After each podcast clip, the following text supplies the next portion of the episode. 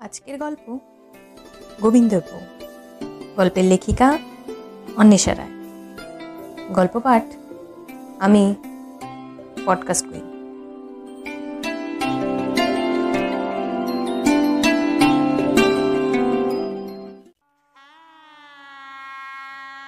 ফুলসজ্জা রাতে ঘরে ঢুকে গোবিন্দ বুঝে গেছিল, জীবনে কিছু বদলাবার নয়। বিকট শব্দ তোলা মিক্সার গ্রাইন্ডার আগে যেমন চলছিল, এখনও তেমনই চলবে। তবে এবারে তীব্রতর শব্দ প্রাবল্যের আশঙ্কায় তার মনটা তলা পাকানো কাগজের মতো কুচকে গেল। গোবিন্দের এটা দ্বিতীয় বিয়ে। প্রথম বউ শ্রীময়ী পাক্কা দেড় বছর গোবিন্দকে সহ্য করে শেষে কাগজপত্রে সই দিয়ে আইনত গোবিন্দ জীবন থেকে বিদায় নিয়েছে।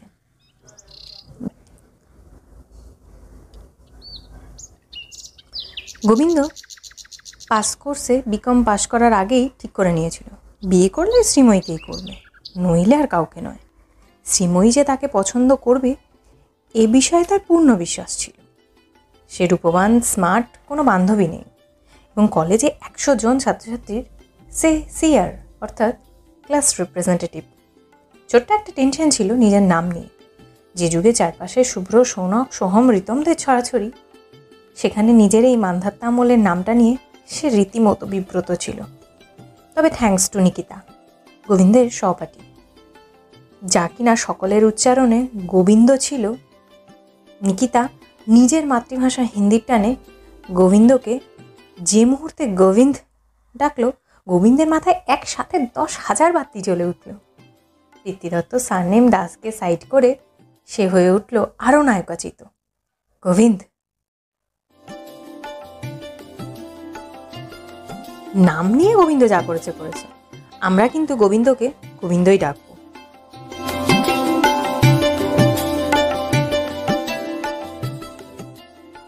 শ্রীময়ীরা তিন বোন। শ্রীময়ী বড়, বাবার ব্যবসা, কলকাতার বুকে দুখানা চালু স্ন্যাক্স বার। গোবিন্দের বাবা বিশুর গাড়ি সারাবার গ্যারেজ।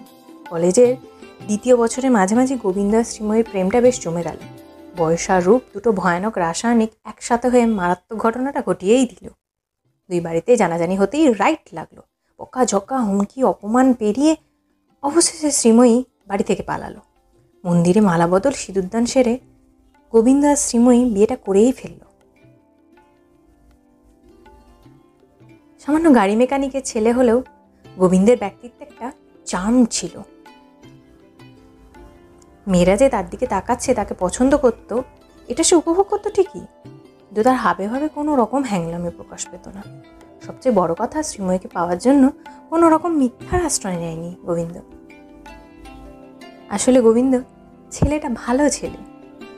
শ্রীময়ীকে স্ত্রী হিসেবে পেয়ে গোবিন্দের মধ্যে এক অদ্ভুত সমর্পণের ভাব এলো।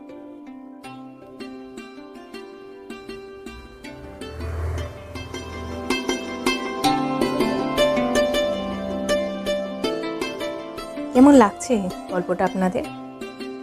অবশ্যই জানাবেন কিন্তু। কমেন্ট দিয়ে গল্পটি লাইক করতে আর রেটিং দিতে একদম ভুলবেন না। পরবর্তী পর্বের জন্য অপেক্ষা করুন। আমার একটি ইউটিউব চ্যানেল রয়েছে পডকাস্ট কুইন নিয়মিত গল্পের জন্য আপনারা চাইলে সেখানেও আমাকে সাবস্ক্রাইব করতে পারেন।